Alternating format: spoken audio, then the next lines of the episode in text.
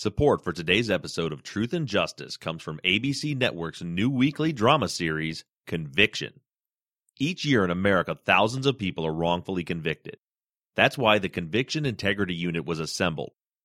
Follow the investigations of this elite team who have only 5 days to determine if the seemingly innocent should be set free. Inspired by real events from the executive producer of Criminal Minds, Conviction stars Haley Atwell, and it premiered on October 3rd and airs on Monday nights at 10, 9 Central on ABC. Hey everybody, before we start today's show, I wanted to mention to you that you're going to notice a significant difference in today's episode. As you all know, we've used Johnny Rose's music for the last 18 months or so. Well, this week we had some licensing issues come up with his publisher, so I won't be using Johnny's music until we get that worked out.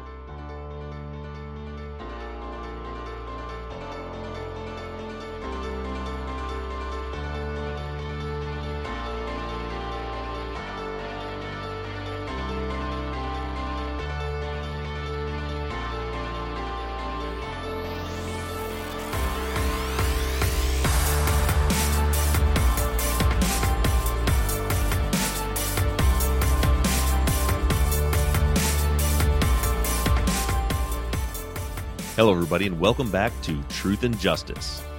I'm your host, Bob Ruff, and before I get started with today's content, I wanted to make sure I shared some exciting news with you guys. I think I mentioned this in a bonus episode, but the guys at Merch Labs, those are the people that create all of our apparel, have created some new designs that are now available at the truthandjusticeapparel.com website.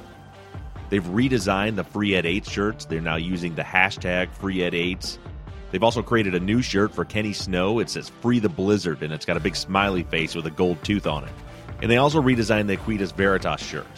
Rather than just those words straight across the back, they're kind of arced around a phoenix. All the designs are really cool, so if you're interested in buying any apparel, go to truthandjusticeapparel.com or go to our homepage, truthandjusticepod.com, and click the shop link. Now, as you all know, this case just becomes more and more baffling. Every time we get closer to thinking we have it figured out, something throws a monkey wrench into things. As I was working on the investigation last week, I started to think, what other tools do we have in our toolbox to try and figure this thing out and get to the truth? Immediately, Jim Clemente came to mind. We've never had an official, professional profile worked up for the crime scene of the murder of Elnora Griffin.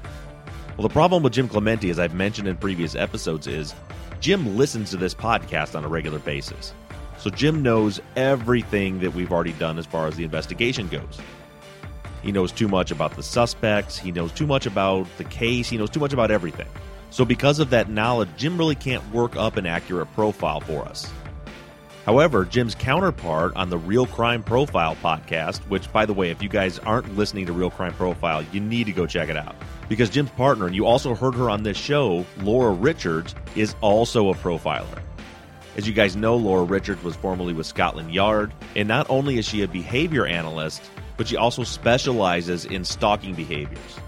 So last week I reached out to Laura and asked her if she would be willing to generate a profile for this case for us.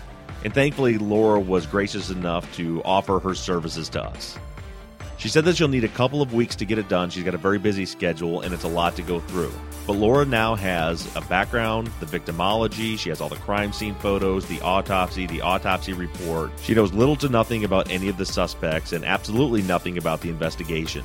And she is currently in the process of working up an unbiased profile of this crime scene. We're shooting for a recording date towards the end of the month, which would mean that you'll probably hear it the first week of November. Now, that's not set in stone yet, but that's the plan. And now to move on to the content of today's episode, last week's interview with Ed's mom, Margie, in my opinion, is one of the most interesting interviews that's ever been on this show. And judging by the social media and email responses, most of you agreed with that. Overwhelmingly, the majority of you loved Margie. There are also a few people that caught some things in the interview that seems to lay suspicion on Margie. So what I want to do for the first segment of today's episode is follow up on a few things and give some analysis of the interview with Margie Jackson.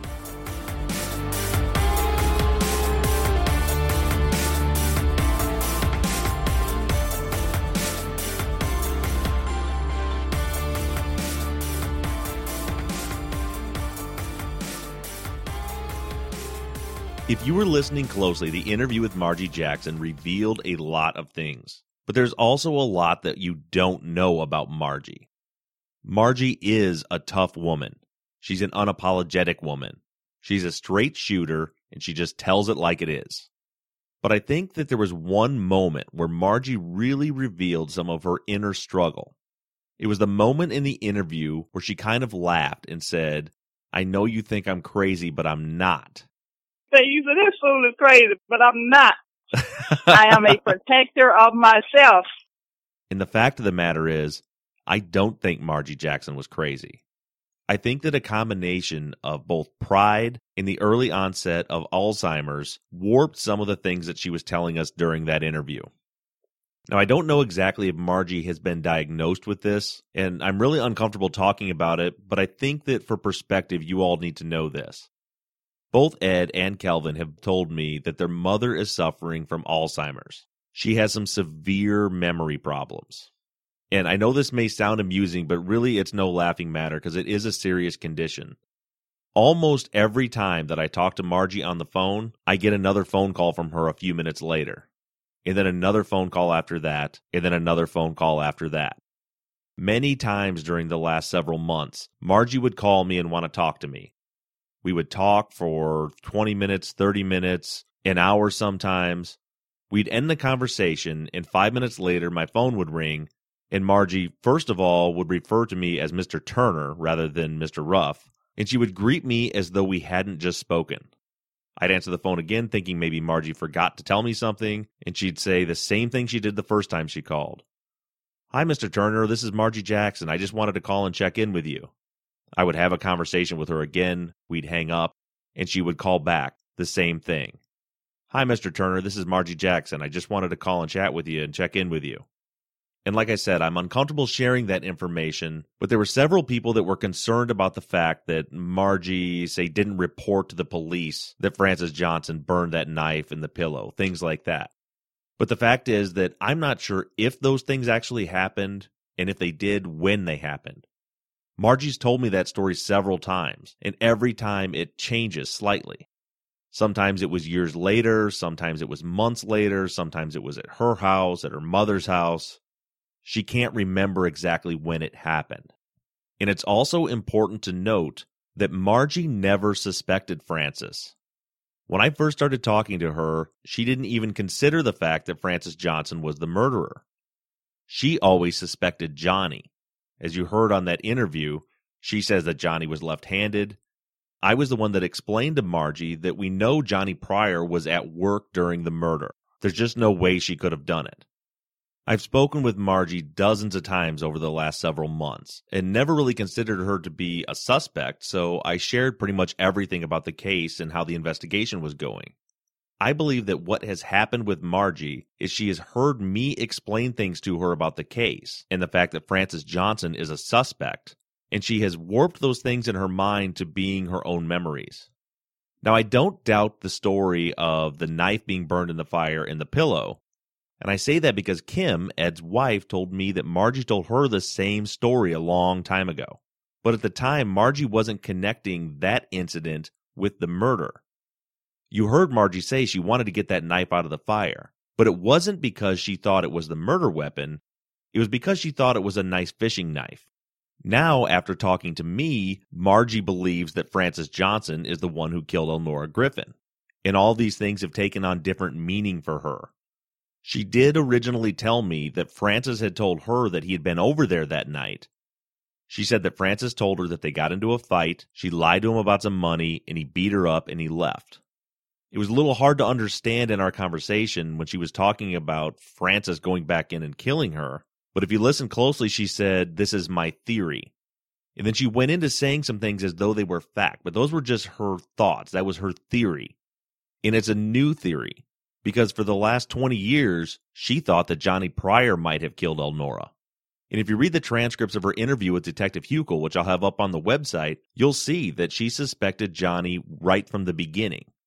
She was telling Huckel right from the beginning that she believes that Johnny should have and could have seen that car when she got home, and she doesn't believe that she didn't know something was wrong with Elnora until the evening.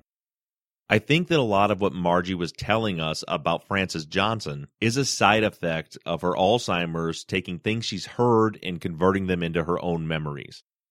Because I have seen those memories change over the last several months. Alzheimer's, if that is truly what she has, can be like confirmation bias on steroids. But let's also talk about all the people that Margie has shot over the years. A lot of people thought this was funny. And the way she presented it and my reactions to it certainly were amusing. But a lot of other people thought that it's crazy that she was able to shoot all these people and get away with it. But you have to listen closely and read between the lines. And also there's some information that Margie and Ed and Kelvin have shared with me that Margie chose not to share with us on the show. And that's the fact that Margie has been an abused woman her entire life. We all heard about the relationship that Margie had with her dad growing up and the beatings that she took from him. She kind of joked about it, but that was Margie's start of her relationship with men. She also downplayed a little bit the abuse that she took from her first husband, the first one that she shot. She said that she went to the hospital and she was bumped up and bruised up quite a bit, but the fact of the matter is, from what everyone else has told me, Margie has all false teeth right now because that husband literally kicked all the teeth out of her mouth. He broke her jaw, bashed her face in so much her eyes were swelled shut, and kicked her in the mouth so hard he knocked all of her teeth out. So this wasn't a woman who was trigger happy. It was a woman who took abuse growing up, and it was a woman that took daily abuse from this husband until it got so bad that she thought he was going to kill her. And that was the first time that she took a gun out and fought back. I don't know the extent of the abuse that she took from her other husbands, or even exactly what happened with her and Kelvin. But Kelvin did tell me that he got physical with her. He got in her face, shoved her, and she shot him. So maybe these other incidents were not situations where you would think it would warrant someone shooting someone, but you have to consider the mentality of Margie Jackson and what she's been through. She's been through putting up with violence and abuse. Putting up with it for so long that it almost cost her her life before she finally started to fight back. Margie is a straight shooter. There's no shame in her game. She tells the truth. She says that she is never going to be abused by a man again. And it's quite obvious that she means it.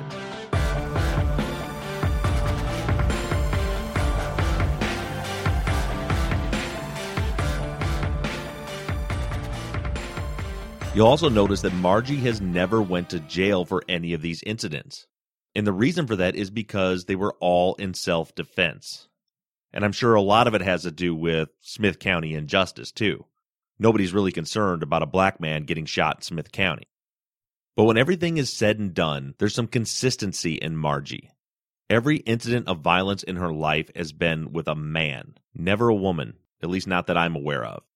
She's not ashamed of shooting those men. And in fact, I think she's proud of it. She doesn't deny any of the wrongdoings in her life. She admits that she was a crack addict. She's proud of the fact that she got clean when her daughter got older. She admits to shooting all of those people. But she denies killing Elnora Griffin. And I'm going to be straight up honest with you. I believe her. Think about her M.O. Every incident of violence that we know about involves her shooting a man who was getting physical with her. The motive for every one of those was defending herself against violence, and her method of doing so on every occasion was with a gun. You heard her say on a couple of occasions, "I'm not a fighter. I'm not letting someone get close enough to me that they might get the upper hand on me. That's why I use a gun." I find it incredibly hard to believe that a woman who for the last 40 years has carried a gun around with her in her purse and used it any time she needed to, without hesitation, would for some reason physically beat and use a knife to kill Elnora Griffin. It does not make sense with her personality or her history of behavior. And for me, everything comes back to the first conversation that I ever had with Margie. I called her this spring. And I told her who I was and what I was doing. I told her that I'd been investigating the case and that I believe that Ed is innocent. Her immediate, raw reaction was that she screamed. She cried, bawled even. When I told her that I was investigating this case and that I believed that Ed is innocent, she just started screaming, I knew my baby was innocent. I knew my baby was innocent. She went on through her tears telling me that he wouldn't even hurt a fly, that he would catch it and take it outside and let it go.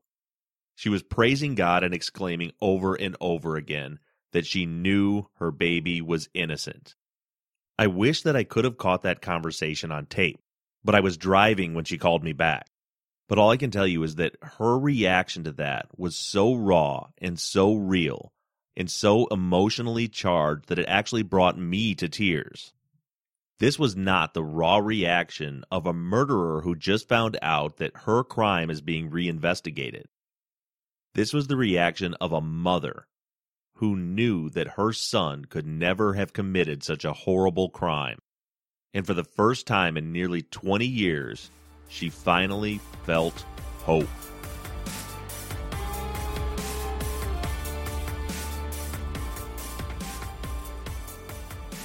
Moving on from Margie, I feel that the next suspect that we need to look into is Leonard Mosley's girlfriend, Angela Walker. To be honest, I never really thought much about Angela. That is until I connected with her on Facebook a couple of weeks ago. I contacted her as a follow-up to Leonard Mosley's interview. I was just looking for a little background information on Mosley, but she immediately took things in a completely different direction. I sent Angela a friend request, and she accepted it. And then I sent her a Facebook message letting her know that I was a journalist and that I was working on this story. I let her know that I think Edward Yates may be innocent, and I was wondering if she was willing to talk to me about it. Her immediate response was, no, he is not innocent, and his mother should have went to jail as well. I asked her if she was sure, and she said 100%. I asked her why she thought Margie was involved. She said, all I will say is the night before she was murdered, someone tried to break in on me. My dogs were poisoned, and that guy's mother called me threatening my life. I told them all this, and they didn't believe me. I asked her if there was a police report for this incident, and I have filed an open records request to find out for sure if there was or not. But she responded by saying, well, they thought that I made it all up, but I didn't. I asked her why she thought Margie Jackson would threaten her and poison her dogs. She said, I will say this, I had what she wanted. I asked her if she was talking about Leonard, and these were her exact words. Leonard and I were in a relationship. He did what most men do. He stepped out and got a side chick, which was Elnora. He broke it off with her, then she called me and told me that it was over. So we stopped seeing her, and it wasn't a week good when they stopped. But that same week, that's when Marge called me, threatening me, saying things like I was the stupid bitch and that he never left the other bitch alone. So that next night, for some strange reason, a big gust of wind came as though it was going to rain very hard, but it didn't, so my dogs, one got loose and started barking crazy. And when I looked down the hill, someone was there, so I ran and locked myself in the bedroom. I called the police. It took them forever to come. So the day after that night, we saw that the dogs were poisoned. Someone poured antifreeze in their water. So I know that was a little bit scattered, and I was trying to correct some grammar along the way, but to summarize, she's saying that she was with Leonard, he was cheating on her with Elnora, she refers to Elnora as the side chick. She says that Leonard eventually broke it off with Elnora, and Elnora called her to tell her that, and I would assume that based on the trial transcript that this is when Angela moved back into Leonard's house. Now, as far as the call to her from Elnora, this could be that call that we see in the call log. Remember, on Monday night before the murder at 11:20, Elnora called Leonard's house, but we know that Leonard would still be at work at 11:20. So I'm wondering if that wasn't the call to Angela that Angela's talking about here. But then Angela says that same week, she says the night before the murder, that Margie called her. And you remember from last week's interview that I asked Margie about this, and every time I've asked Margie about Angela, even months back, she has no idea who Angela is. She remembers some of Leonard's girlfriends, ex-girlfriends, wives, but she has no idea who Angela is. And I don't see it in Margie's personality for her to be someone who would butt into someone else's business like this. But Angela says that Margie called her, came to her house, poisoned her dog, and told her that she was a stupid bitch because, and note here that Angela refers to Elnora as that other bitch that he was still seeing. I don't know if she was quoting Margie's words there or if those are her words, but it certainly caught my attention. Our conversation continued on. We talked a little bit more about the case, and she told me that she thinks that Ed is protecting his mother. This message she sent says, he's protecting his mother. I don't think he was alone. I think 100% she did it along with her son. She goes on to say, we always said it was her. She threatened me. I told them that lady followed me to Beals, B-E-A-L-L-S. I'm not sure what that means. She goes on to say, the cops looked at me like I was a nut having a bad night dream. They tried to say I could have been a jealous lover. I wasn't the jealous lover. Marge was. Then as the conversation goes on, she says, that guy, her son, had been working for Elnora. I always thought, why? Why would he? And then she says, they said at the time of the trial that the victim had fingernail markings on her body. Then she asked me if I had read that in the report. Now, the conversation that night went on a little further, but at this point, she asked me to keep it off the record, so I have to respect that. But by the end of this conversation, which was late at night, I asked her if we could talk on the phone the next day. She was willing to do that. She said that she wasn't sure exactly when because she had to work a 16-hour shift the next day, but she was willing to talk to me. We ended our conversation that night pleasantly. So right away, I had a few concerns after this conversation. Just like Mosley, she was determined to put the blame on Margie right away, right from the beginning of the conversation. With both of them, literally as soon as I started the conversation, they both said immediately that they thought Margie did it. It just seems odd to me that both of them could be so convinced that it was someone else. I mean, in reality, they should really know nothing about what happened. They weren't there. And Mosley had only been questioned by the police once, I believe, and Angela only once as well. Why would they be so sure that it was Margie? That just doesn't make sense to me, and it does raise some red flags. And then I thought about the trial. Remember at the trial that right after Leonard Mosley testified, the defense was going to call Angela Walker in to impeach his testimony about the time he arrived home on the night of the murder. But David Dobbs called a bench conference because he said that Angela Walker told him that on the night of the murder, she had driven past the house and saw Ed crouching down behind Elnora's car. Now, we know for several reasons that that's not true. Number one, by that time of night, it would have been dark. Secondly, Elnora's trailer is way too far off the road, and there's a tree in the way. Also, she never mentioned any of this to the police back in 1993. Even Dobbs didn't believe it. Dobbs said that he wanted to hook her up to a polygraph to see if this information was true before they put her on the stand to testify to that effect. And I don't know whatever actually happened with it because once she got on the stand, she didn't say anything about this during her actual testimony. But it makes me wonder why, after Leonard Mosley was on the stand and the defense was grilling him about his whereabouts that night, does Angela then, all of a sudden, out of the blue, 5 years after the fact, come up with this crazy story? And then I couple that with her and Leonard Mosley's insistence on blaming this on Margie. It's concerning, to say the least. So as I said, the conversation with her that night went well. It was pleasant, and she actually opened up to me quite a bit. But the next morning, I messaged her again. At that point, I was still analyzing Mosley's interview, and I was trying to figure out if Mosley did indeed know the cause of death. So I asked Angela if she actually knows the cause of death in the murder. She messaged back, "It's in the police report." I messaged back that I know it's in the police report. I just wanted to know if the two of them actually knew what happened. She responded with, "Everything is in the report." I explained to her that I wasn't trying to trick her or trap her, and I didn't think she was a suspect. I was just trying to figure out who the police told what to, so I just wanted to know if she knew what the actual cause of death was. She messaged back, "It's in the court records." I then asked her if she has a copy of the court records, and at that point, she ended the conversation, deleted me from Facebook so I couldn't message her anymore, and that was the last I've heard from her. Now, this part of the conversation gave me some great concerns. For context's sake, I had this conversation with her before I aired the Leonard Mosley interview, meaning there's no way at this point that she could have known that I had some concerns about whether Leonard Mosley knew or did not know the cause of death. I hadn't said anything about it on the show yet, and even if she talked to Leonard, I hadn't said anything to Leonard about having any concerns with it. But for some reason, she went from the night before being very friendly and open to talking to me, and as soon as I asked her about the cause of death, she immediately shut down. She told me it was in the police report, everything's in the report, it's in the court records, and then she deleted me and ended the conversation. So I've had to ask myself, what would cause her to go from being friendly and willing to talk to me to cutting me off and ending the conversation just because I asked her if she knew the cause of death? It kind of makes me wonder if she did talk to Leonard that night. And it also makes me wonder a little bit more about Leonard insisting that she was choked to death. Now, I'll tell you up front that this is 100% speculation. This is just my thoughts. But it's got me wondering if Leonard wasn't really intentionally telling me that she was choked to death with the intention of throwing suspicion off of himself. And if he had told Angela to do the same thing, but she didn't know exactly what to say or how to say it, so she just ended the conversation. Now, like I said, that's just speculation, but that's kind of my thought process. It just seemed like a very, very odd response for her to shut down when I simply asked her what the cause of death was.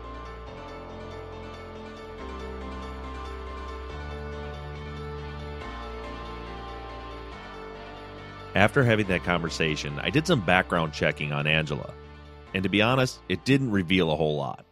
It doesn't look like she has any significant criminal history, but it looks like she may have had kind of a rough life. I found her listed under 3 or 4 different last names. She's moved around a lot. Looks like maybe some financial difficulties, but no real red flags. At this point, I have more questions about Angela than I have answers. All we really know is that she thought that she was Leonard's real girlfriend. She considered Elnora to be Leonard's, quote, side chick that drove them apart. She was determined to convince me that Margie and maybe Ed killed Elnora. She tried to create some BS story at trial that tried to further implicate Ed, and you heard in that conversation that she told me that the police report said that there were fingernail scratches on Elnora. The problem is, there were no fingernail scratches on Elnora's body. The report says nothing of the sort. And for some reason, Angela is bound and determined to blame this murder on another woman.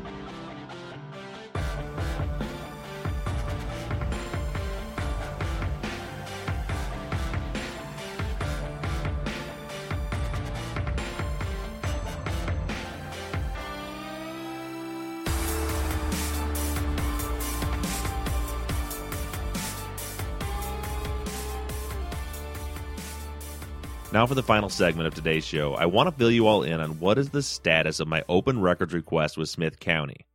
We've gone through all of the documentation that we have up until this point on the show, but there are still 8 banker's boxes full of information that we haven't seen yet sitting at the Smith County District Attorney's Office.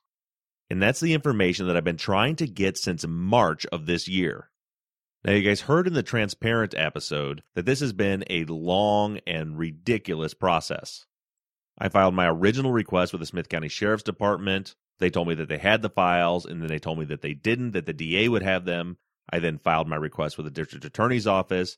They filed an appeal with the Attorney General. We had to wait 45 days for that. The Attorney General ruled for them to turn the documents over to me. They then filed a subsequent request with the Attorney General. I filed an objection to that request. And then just 2 weeks ago, we finally got a ruling back from the Office of the Attorney General on that subsequent request. In that ruling, the Attorney General responded once again, telling them to turn over the documents. And this time, the Office of the Attorney General has given them 10 days to comply. I waited about 10 days, and then I sent an email to Philip Smith with the District Attorney's Office asking him what the plan was. And he responded to me with a cost estimate. So let me first go through what they are charging me for these records. They're charging me $7 for CDs. They're charging me 2,100 minutes for a total of $525 for labor for pulling the documents and scanning them in. They're charging me for 1,440 minutes for redacting protected information for a total of $360. They're charging me $177 for approximate overhead charges, and I'm not exactly sure what that is, $6.46 for certified mail, and $217.33 for conversion of audio, video, and photograph negatives into digital format. All of that comes to a grand total of $1,292.79. Now, does nearly $1,300 seem excessive to me? Yes, of course it does. Am I willing to pay it? Yes, I am. As a matter of fact, I put the check in the mail today, so we should be getting these documents, I would assume, within the next week or two. But this is my concern. Allison Clayton of the Innocence Project of Texas, Ed's attorney, had told me back in August that Matt Bingham had called her and told her that he had these 8 boxes of information and invited her into his office to look at them. Back in August, she went to his office, she viewed the files, And at that point, Mr. Bingham told her that she was welcome to all of the information and that he would copy it all and give it to her free of charge. I hadn't really talked to Allison much about all of these requests since then, so I gave her a call and asked her what the status of her request was. Now, one question that a lot of people have asked me is, why am I going through all of this? If Allison is getting the files, I can just get them from her. But there are ethical issues there. Allison and I work together in the sense that we talk occasionally about what's going on with the investigation of the case, but we don't share files like that, and she has ethical rules as to why she can't do that. So I called Allison to ask her what was going on with her request, and she told me that in September she had returned to the DA's office where she thought she was going to be scanning these documents, and now instead of 8 boxes, there were only 4. Bingham wasn't there, some of his assistants were in the room, and they told her that the other 4 boxes had been removed because they were attorney work product or duplicates. Now, personally, I have an issue with them just removing those boxes from the room and not letting her see what they had taken out. But that's a completely separate issue than this. The bigger issue was that she told me that a couple of days before this, she had gotten a bill from the Smith County DA's office. Her bill was not quite as large as mine. It was just over $900 as opposed to my nearly $1,300. But in any case, she had received an over $900 bill for material that she says Mr. Bingham had told her she could have for free. So I asked her if I could see the bill that she was sent, and I see that we're being charged for a lot of the same things. We were both charged $7 for the CDs, which makes sense. But then I was charged $525 for pulling documents and scanning. That's 2,100 minutes worth. And she was charged 1,500 minutes worth at a total of $375 for that same labor. And it's the same thing with the redaction. I was charged $360, 1,440 minutes worth, and she was charged $210, 840 minutes worth. Now, my issue isn't that her bill is less than mine. My issue is that it seems like we both got charged for the same thing. I mean, surely they didn't pull these documents, redact them, and scan them twice. Now, the rest of the bills were the same. We were both charged $117 for overhead. We were both charged $6.46 for certified mail. And we were both charged $217.33 for conversion of audio, video, and photograph negatives into digital format. Now, like I said, I'm perfectly willing to pay the bill. I think it's excessive, but I'm willing to pay it. But I obviously had some concerns with the DA's office charging us both for the same labor. So I sent Mr. Smith of the Smith County DA's office an email. I told him that before I sent the check, I wanted to make sure the charges were correct because Ms. Clayton of the Innocence Project also got a bill for the same labor. I wanted to make sure that there wasn't a clerical error and that they were accidentally double-dipping for the same layer and charging us both for the same thing. Mr. Smith responded to me telling me that they are separate charges and my bill is correct. I sent him a follow-up email saying, okay, I accept the charges, I'm going to pay it, but I would like an explanation as to these charges. I told him that surely they didn't spend 2,100 minutes pulling documents and scanning them for me, and then spent another 1,500 minutes doing the exact same work again for Allison.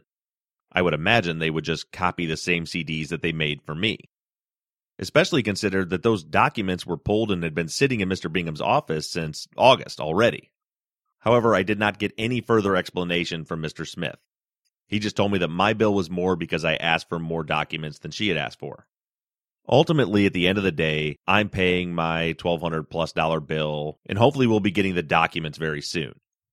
But my personal opinion is that this was another attempt to delay this open records request. I think that most people, when they get a bill like this and find out that someone else was charged for the same thing, their response would be to file another complaint with the Attorney General, which would launch a whole nother process for the Attorney General to investigate and make another ruling. But over these past several months, I've become very familiar with the way that Matt Bingham and his office operates. And it's amazing to me when I consider the fact that all I have been trying to do since March is to find the truth and make sure that justice is served in this case, not just for Edward Yates, but also for Elnora Griffin and her family. And the truth may very well be hiding inside of those documents. And it is shocking and disturbing to me that the Smith County District Attorney's Office is this afraid of the truth.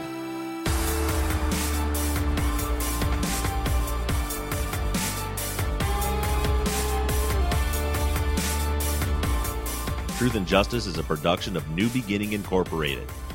Executive producer is Michael Bussing. I want to thank Tate Krupa for designing and creating our logo. I want to thank Sarah Mueller, Sarah Hoyt, and Desiree Dunn for transcribing the podcast, printing them out, and mailing them to both Ed and Kenny. Today's music selection was called To the Top by Score Squad. I want to thank today's sponsors, ABC's Conviction and Stamps.com, for funding today's episode. And as always, I want to thank all of you for all of your continued support in every way that you give it. Keep sending in your thoughts, theories, and ideas to theories@truthandjusticepod.com. Send your new cases into cases@truthandjusticepod.com. Like the Facebook page or follow me on Twitter @TruthJusticePod. However you do it, stay engaged, stay in touch. But as for now, I'm signing off. I'm Bob Ruff, and this has been Truth and Justice.